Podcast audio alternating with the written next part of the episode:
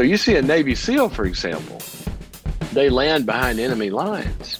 First thing they do, they look at that GPS and they ask three questions. Where am I? It's a good question for an entrepreneur to ask. Where am I? What's current reality?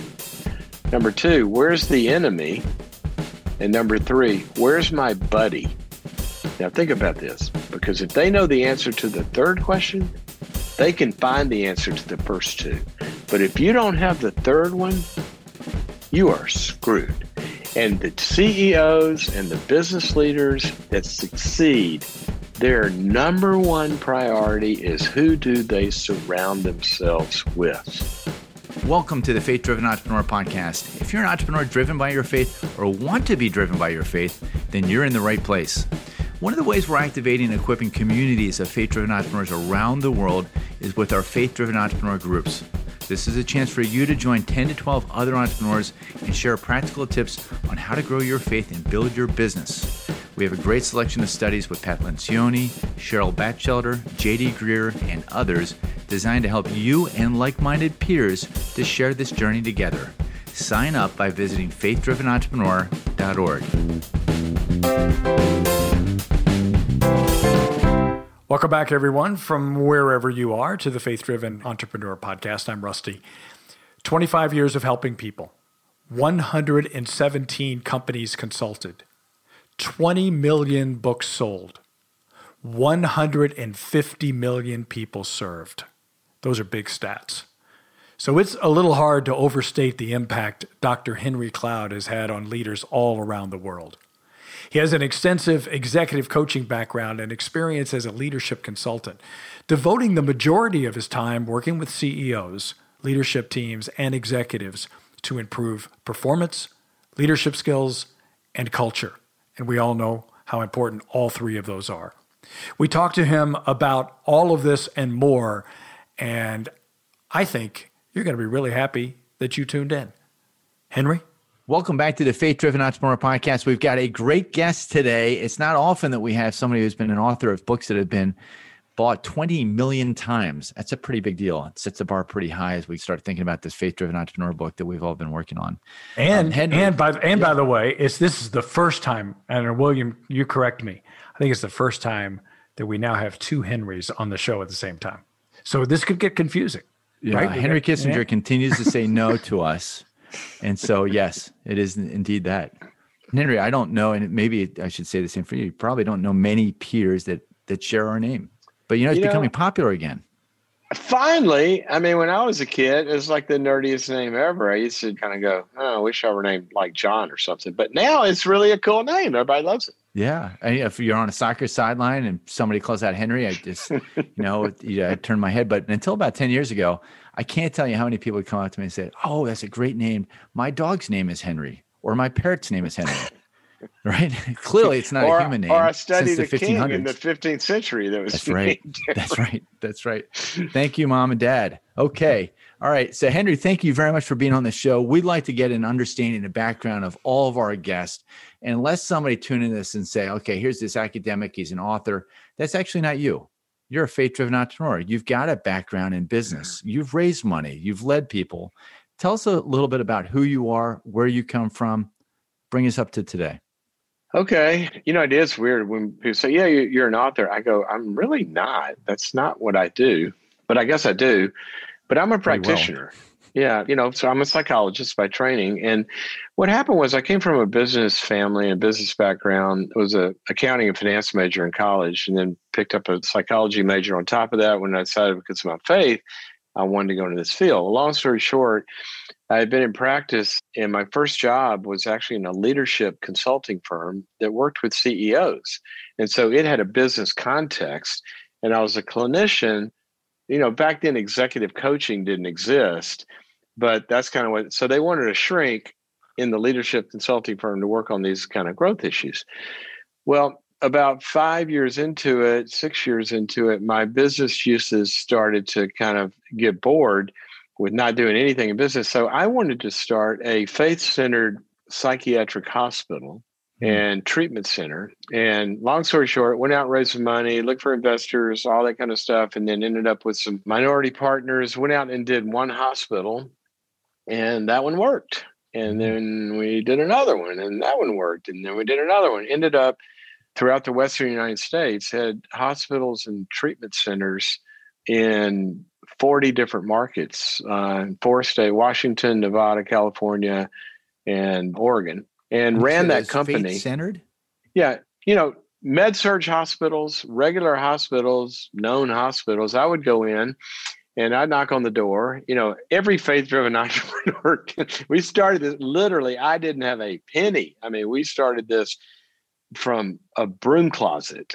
I mean, no money at all. But when knocked on the door of the first hospital and said, Look, there's a lot of people out there that need psychiatric treatment, you know, depression, eating disorders, alcohol addictions, drug addictions, all of this. But they want to come to a treatment center where their faith is seen as part of the answer, not part of the problem. And it wants to be friendly to faith. And there is a big need out there. And so, if you'll give me a wing of your hospital, I'll take it through the state licensure process. I'll bring the doctors, I'll bring the patients, I'll market it, the whole deal and let's do this. And so talked one hospital into trying this. And so we tried it. And then that one worked and ended up in 40 different markets and um, ran that company with, with John Townsend for about 10 or 12 years. And then managed care changed the landscape, which is another thing entrepreneurs run into. I mean, you know, you get disrupted, right? The industry changed.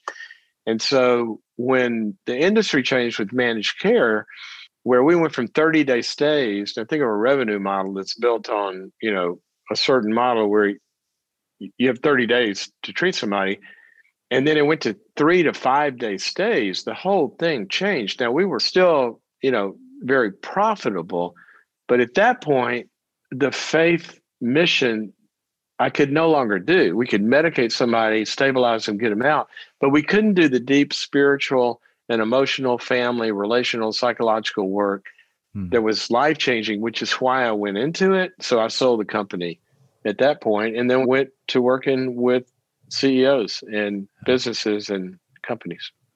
And writing. And so, on the writing part, on the consulting you do with CEOs and the leadership work that you do, but also the writing, you've written on relationships and boundaries and when to say no and integrity and happiness and so many other great resources. But I want to ask you, if you can, to consolidate those topics a little bit and answer this question. In the hundreds of thousands of leaders that you've worked with, some very, very closely, some more remotely, but in all the leaders you've worked with, is there one thing that you could offer up that differentiates a good leader from a bad leader? Or maybe even a good leader from a great leader? Just different things that you see that are just emblematic of that person has what it takes because they've got X, Y, and Z. Well, I hate that question. Okay. But it's an that was Williams. He made me ask it. yeah, good work, well, Henry. Thanks for well, you know really honoring our guest. Yeah. well, but I was going to say I hate the question, but it is a great question. And here's why I hate it. Whenever you say that one thing, it's sort of like, okay, if there's one thing that's essential to life, okay, well, what do you you want? Air, water, or food? Which one? You want me to pick one? Food. Because in reality, you know, there's kind of this cluster of things that come together. It's not a million things, but it's yeah, a few things. And so I actually wrote a book on this in a way called Integrity. And here's why I called it integrity because a lot of people would say, well, the one thing that a leader's got to have is integrity. But what they mean when they say that is they mean the most elementary definition of integrity in a certain way, which is basically a moral and ethical definition of integrity. In other words, somebody's got integrity, they don't lie, cheat, or steal. You can believe the numbers, all of that. But how many business people do you know that they wouldn't lie, cheat, or steal? But if you were asked, do you want to do another deal with them? Do you want to work with them again? We go, no way. Well, why not? Because what they're missing are all these components that are true integrity, the way the literature talks about it and the way actually our faith talks about it. Integrity means to be integrated, it means to be whole. An integer is a whole number. Okay. So you could say if they have one thing, it's they have integration of their character.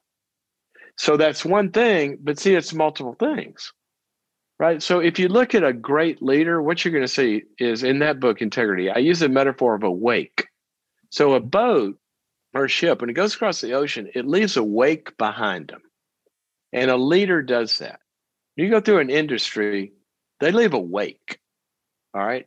Well, what's the wake like? Well, Katrina leaves a wake, a hurricane leaves a wake of destruction. Some leaders go through industries or companies or departments, and they leave a wake behind them on two sides.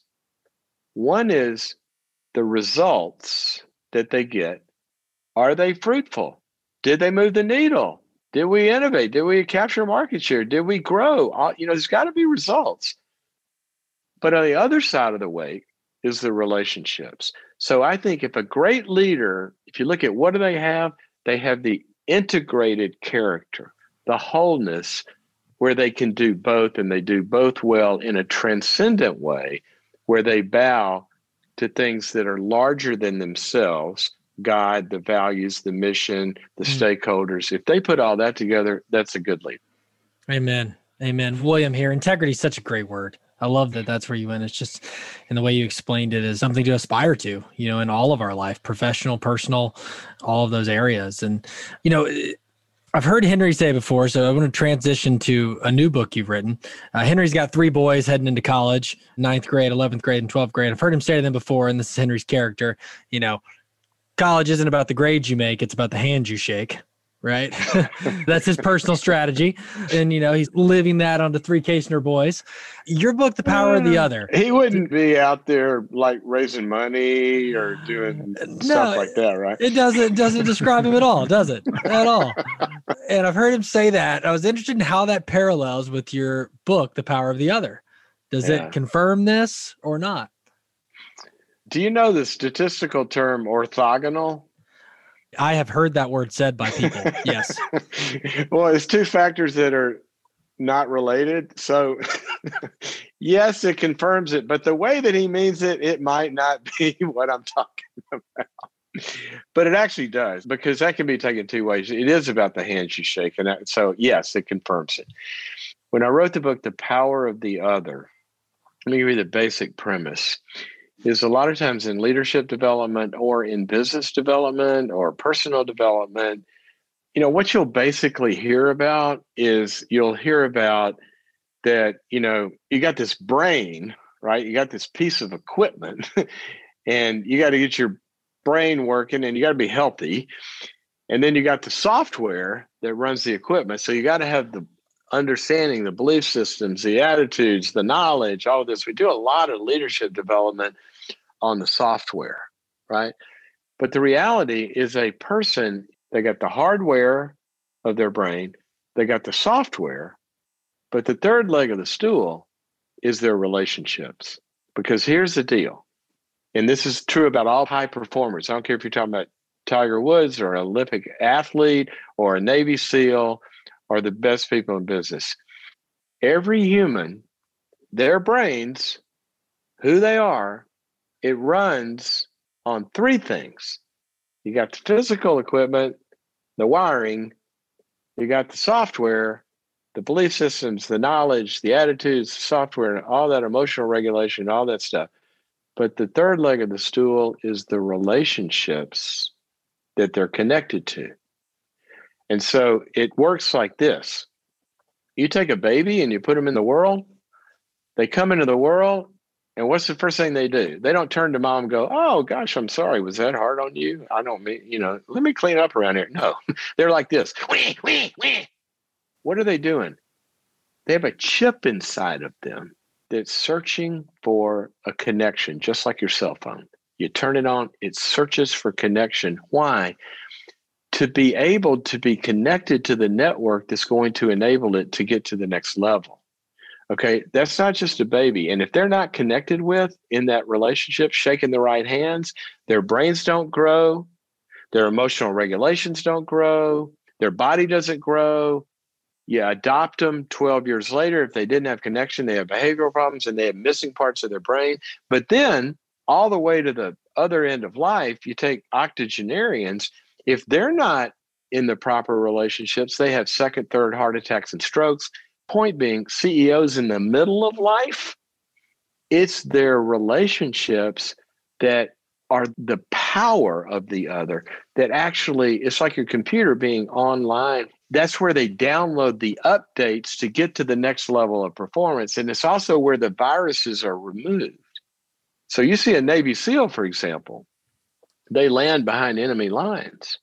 First thing they do they look at that gps and they ask three questions where am i it's a good question for an entrepreneur to ask where am i what's current reality Number two, where's the enemy? And number three, where's my buddy? Now, think about this because if they know the answer to the third question, they can find the answer to the first two. But if you don't have the third one, you are screwed. And the CEOs and the business leaders that succeed, their number one priority is who do they surround themselves with? And in the power of the other, in that book, I list great long lists of high performers in business and who the other, the main mentor, the main support person, each one of them has somebody and they're always going to be there. And the people that don't have them, watch out. Don't give them money if you're a VC like you guys or an investment bank or even joining a partnership. If somebody isolates, if they operate in a vacuum, be careful, stay away. That's great. I love the metaphor. The hardware, software, I guess you could say the relationships are part of the user interface, right? That when you have right. to put those two together and and so many people, you know, actually sadly, if you go early in the generation of a entrepreneur or a business person, you know, whether you're in college or you're getting your MBA, you know, you're taught to quote unquote network network, right? And that networking that is so important to do to be able to build those relationships, you know, sometimes that user interface can not be good, right? It can turn other people off or it becomes the end versus the means, right? It's like, oh, I got to build this yeah. huge group of networking. Can you talk about that and give some advice to our young entrepreneurs who are trying to do that and do it well and build those relationships? How to be authentic, how to do it in a way that establishes real and long-term relationships yeah. versus these you know very transactional and maybe very superficial yeah it's a really important question and I'd, I'd look at two dimensions on the outset. One is what is the closest circle in that network building in you? Okay? If you see your closest closest connections as they're going to be building your balance sheet of you know all these other networks that are going to quote build your business be able to drag money over the transom or or connections or markets or w- whatever that is if there's just a source of business stuff that's really problematic if that's the foundation because your closest network has got to be the people that are building you because you're the equipment that's going to build the business. Okay. So if they are strengthening you, if they are purifying you, and I mean that in the clearest sense of the word, like, you know, I work with CEOs, and generally, a lot of the problems they find themselves in have to do with impurities that they've got to get out of their soul. And that ends up, you know, you know, read the front page of the Wall Street Journal most days, and there's going to be some business story there. It has nothing to do with the CEO wasn't smart enough. It had to do with a lot of relational dynamics, destroying trust, or the culture they built, or all that kind of stuff. So you want the closest people in your network to be building you as a person, strengthening you. There's going to be times, listen, you can't depend on motivation there's going to be times where you wake up, you don't feel motivated to do anything. The closest people are going to put energy and fuel into you. The word encouragement means to take courage and put it into us. You've got to have that kind of Navy SEAL tribe that does this for you that are building you. So from there, you're also going to build out to be able to have the eyes to see with them helping you which hands are worth shaking in the broader network and which ones aren't. So that's the first dimension. The second one is why am I building this network? Is it on? I mean, who's the tick and who's the dog here? Any network that you build and your motive is just to serve you, you will destroy that network or it will move away from you.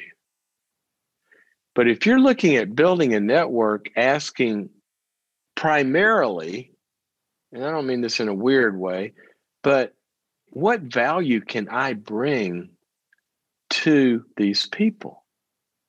How can I serve what is important to them? Adding value, and you see that network in that way, not only is it going to yield good results, it's going to be more meaningful, it's going to be more purposeful, and it's going to stick around. And so I think the network's important, but why are we building it and what's it doing for us? That's mm-hmm. really, really key. I had a young man who was a son of some close friends of mine, and he graduated from college. And actually, they he had had a big loss in his family and their extended family, and terrible time, really depressed. Graduated from college, didn't know what to do, and Tori and I said, "Let him come live with us." And so he came to stay with us. Okay. So I got to know him. The guy was so gifted in business and finance and relationally and so smart. I said, dude, you ought to go into financial services. And he said, really? Because he was really interested in the markets and he had invested money and a bunch of stuff. And so we started talking about it. He looked into it. He got more and more interested. So he goes to work for one of the big firms. After they sent him off to training, he calls me. He had moved at that point. He said, I don't think I can do this. And I said, why? And he said, because it's like I can't. I feel like a snake oil salesman. They're telling me build this network of, you know, it's like my friends and referrals. And he said, I feel like I don't want to be using people like that. It just feels terrible. And I said, okay, dude, let me tell you something. If you feel like a snake oil salesman, you got to get in a different mindset because I know you and you're not. In financial services, the great ones, every person they work with, do you know that 99% of the people out there, what they lie awake at night worrying about is their retirement, their kids' college. What if I lose my job? So much of their pain in life comes from their finances. You're not a snake oil salesman, you're an ambulance driver. You're going to go join somebody's life and that marriage and that family, and you're going to bring them peace of mind and they're going to understand they can have a future. They do have options. You're going to empower them. You got to look at this network thing differently. Okay, he changes his mind because that's how who he was inside anyway. And he got into I can be in business as a ministry to people, as a service. Guess what? Finished number one in the whole training thing. Killed it, just killed it but he was building a network from a way different place. Mm, amen. That is a, that's a really healthy reframing, and you know we all end up in different spots. So thanks for sharing that practical example. And and, and, and, and for him, of, oh, and for him, I mean, it did take a reframing in kind of the cognitive mindset that he was bringing to it, but it didn't take a reframing of his heart. Mm. And see, that's the thing is what I was talking about earlier is two sides of this network. The why am I doing it, but also the people that were close to him that were building into him as a person were helping him. I said, let's get it pure, you know? And so that's who he was as a person. So when you're in business and you're coming at it from a pure, authentic heart, that you're there mm. to help whoever comes across your doorstep, people are going to know that. And that's really important. That's a great point. And not to paint a negative picture, but they're going to know the opposite too, if that's not where you're coming from. It's, Absolutely. It's, it's going to show. I have a friend who built a big company and a competitor who was bigger came along, said, We want to buy you out. And so he started talking to him. He said he was kind of interested in the. He said, I knew I wasn't going to sell. I didn't think I was going to sell, but I, I, wanted to have the conversation. I wanted to find out what they thought we were worth. And just, anyway, they go through this whole thing. And the other company comes along and says, All right, let's do the deal. He said, No, I don't think I want to sell. And the other company says, well, you better because we will crush you if you don't. And you know what he did? He said, Let me make it easier for you. he gave them all their internal strategic plans and documents and all of that. He said, This might help you. He said, Because we've learned a lot over the years. Just that you're going to do the same kind of business and crush us. He said, This might help you. And he gave it to him. They looked at him like, What? Yeah. Uh, and he said, I, I really wish you well. Company goes out there and they fail. And he said, I knew they didn't have a chance. I said, Why? He said, Because for us, it's all about the people mm. and loving and serving the people. He said, They didn't have the secret sauce, they could have the strategy. I knew it wouldn't work. Mm. That's an amazing story. That's amazing. amazing that's uh that's a bold that's step. A bold step. I don't but know. That's who he was. Yeah, that's who he was. I think I, I, think I was with him right up until the handing over of all the documents. Um, that seems like a bridge too far, but I'll pray about that and see if uh, God can humble me a little more.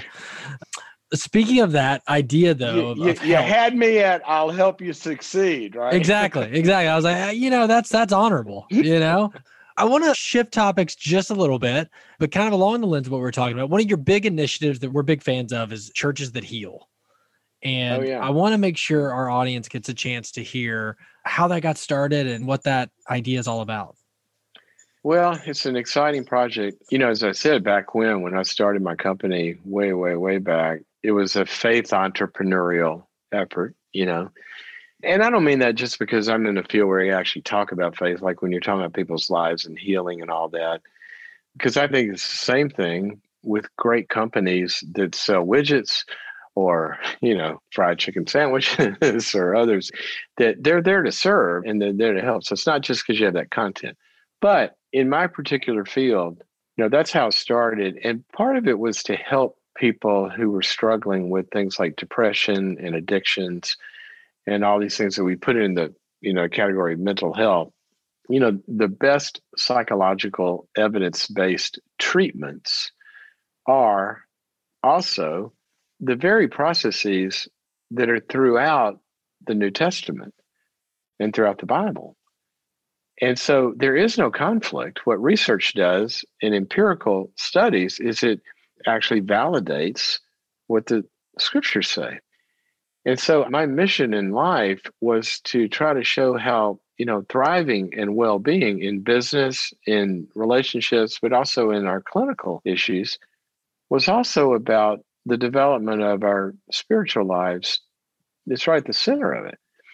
And so, about two or three years ago, you started to hear out there there's a mental health crisis in America, right? And with the numbers, eh, opioid addiction was really driving a lot of the awareness in the beginning, but also it was in depression and anxiety, a bunch of other stuff. And it's getting worse, right?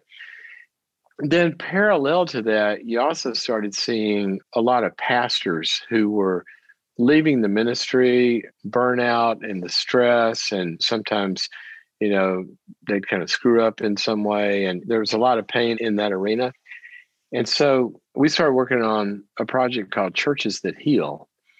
And what that means is we wanted to come alongside churches and provide just an answer to both sides of that equation. How can we help the leaders heal, the pastors become healthy?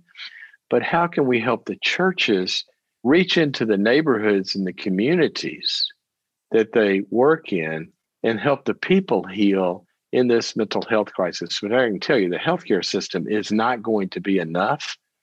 It's going to take the churches to go into the neighborhoods and help people that are really, really hurting. Because we're talking about depression, anxiety. We're not talking about somebody in a rubber room off there in an institution. We're talking about the person in the cubicle next to you at work. We're talking about the neighbor across the street. And a lot of times we're talking about the person people are looking at in the mirror. And so I wanted to provide a program that churches could do both of those help the pastors, help the people in the community. And that's called Churches. You know, it's a plug and play whole program that churches can begin to use. That's awesome. I want to, in our time that we have left here before William brings us our traditional close, I want to go to another leg of the stool that's Henry Cloud, and that's your authorship.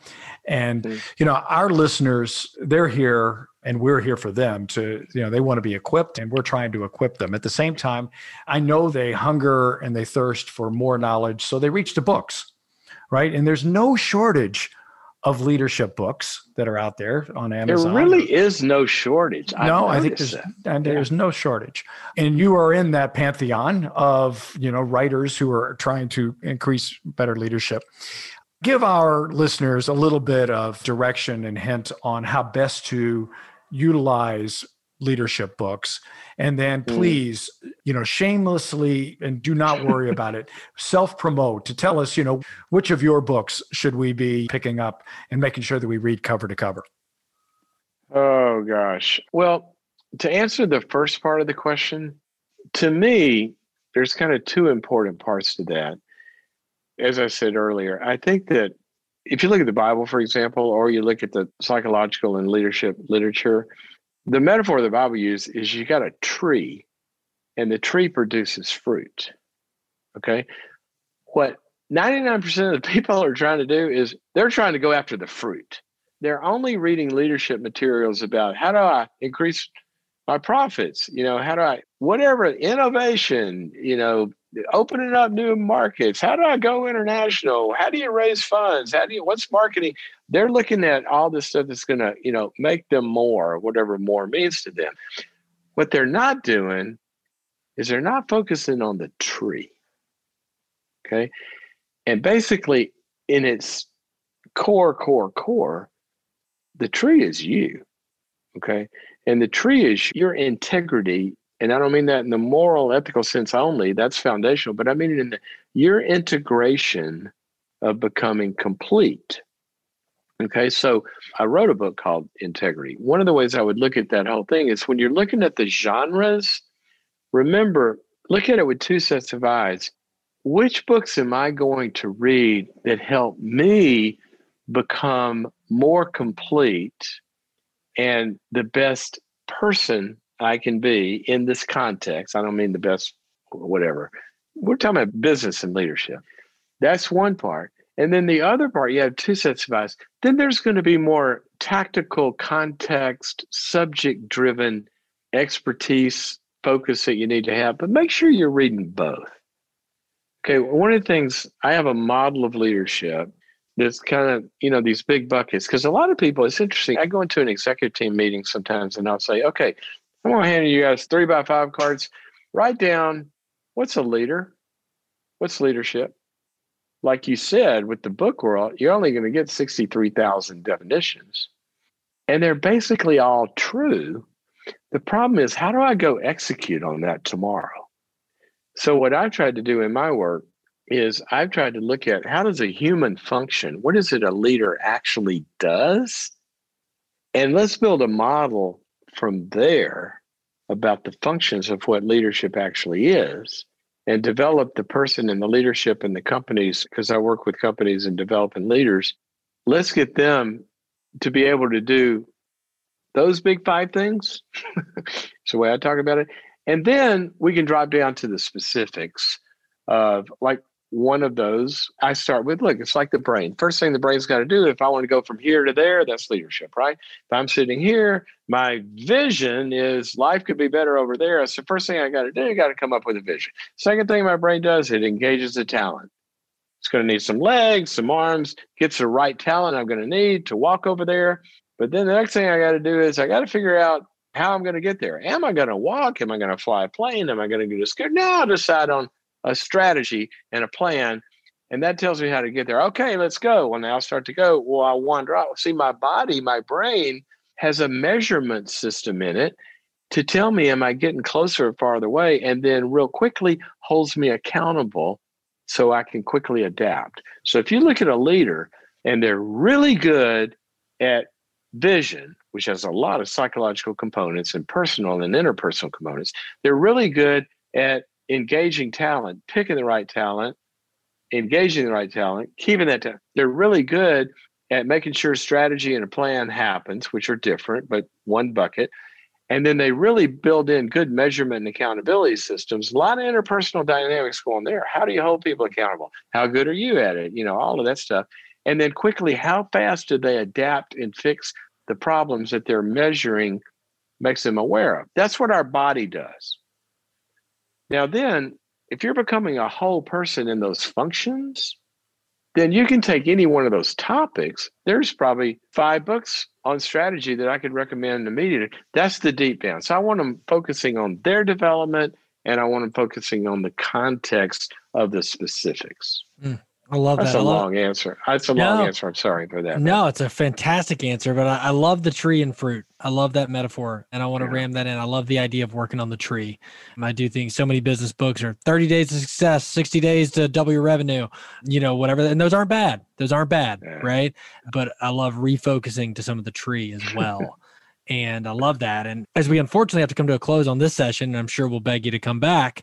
We love to ask our final question, which would be is there a scripture or a story in God's word that may be coming alive to you in a new way, or maybe something you even read this morning uh, that you would like to share with our audience?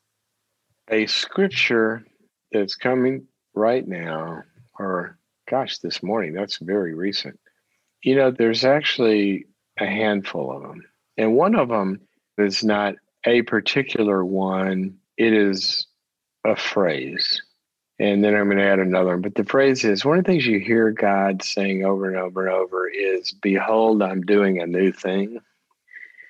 And I think one of the things that I see, you know, we're right at the end of a year that was unlike any other year we've seen in the pandemic and how leaders and entrepreneurs are going through that one of the things that that has said to me that I've seen in me, I've seen it in companies, I've seen it in individuals, I've seen it in marriages, I've seen it in families, is that there is a very, very, very deep and good, it's out of John 15, a deep and good pruning going on right now. That, you know, what John 15, that whole passage tells us is that he says, you know, if there are some that just you know you're going to prune them and toss them into the fire but some other branches that they're pruned they're fruitful okay? But they're pruned so they can be more fruitful. And one of the things that i've been really really asking god to do and seeking in the last year and i've seen companies do this and i've seen ceos doing it with their teams and strategies is they're pruning themselves and their businesses and they're letting go. I actually wrote a book on this called Necessary Endings. There are things that have to end in order to get to tomorrow. And it's a deep pruning. And I think a lot of us in this time period have gotten back to asking what's most central to my mission, to my life, to lots of things and what do I need to cut away and what needs to be cut away from me. And it's kind of a pruning time, I think, mm. inside my own heart, inside my life. And, you know, Tori and I have been talking about what are some things we need to let go of? You know, stuff, Amen. crap accumulates in our lives over time. Amen. I mean, why did in why our did, hearts, right? In, in our, our, hearts, and, and in our business. Uh, why did it take a bankruptcy judge to shut down Pontiac? Think about that. General Motors, Pontiac hadn't made a profit in what four decades. You got the smartest executives in the world hanging on to this thing. He goes, "Well, get rid of that." Duh. Well, a lot of times we're so emotionally attached to just we're hoarding stuff. For sure. And sometimes it's even destructive stuff. Amen. What a fantastic way to end, and especially during this season. Thank you so much for joining us. Thank you so much for sharing that. The idea of pruning to find out what could grow uh, is an amazing yeah. place oh, to and, end. And so that, that reminds you. me, I, I, didn't give the shameless book plug. Go for um, it. Well, one of the things, one of them is not a book, it's a platform. If you go to boundaries.me, I've got a digital platform there. You can sign up, and I've got over 80 courses, everything from performance to you know the emotional and relational side of life boundaries.me if you go to there and check that out and then the books I would recommend are, you know, there's three or four business books. The Integrity book is one.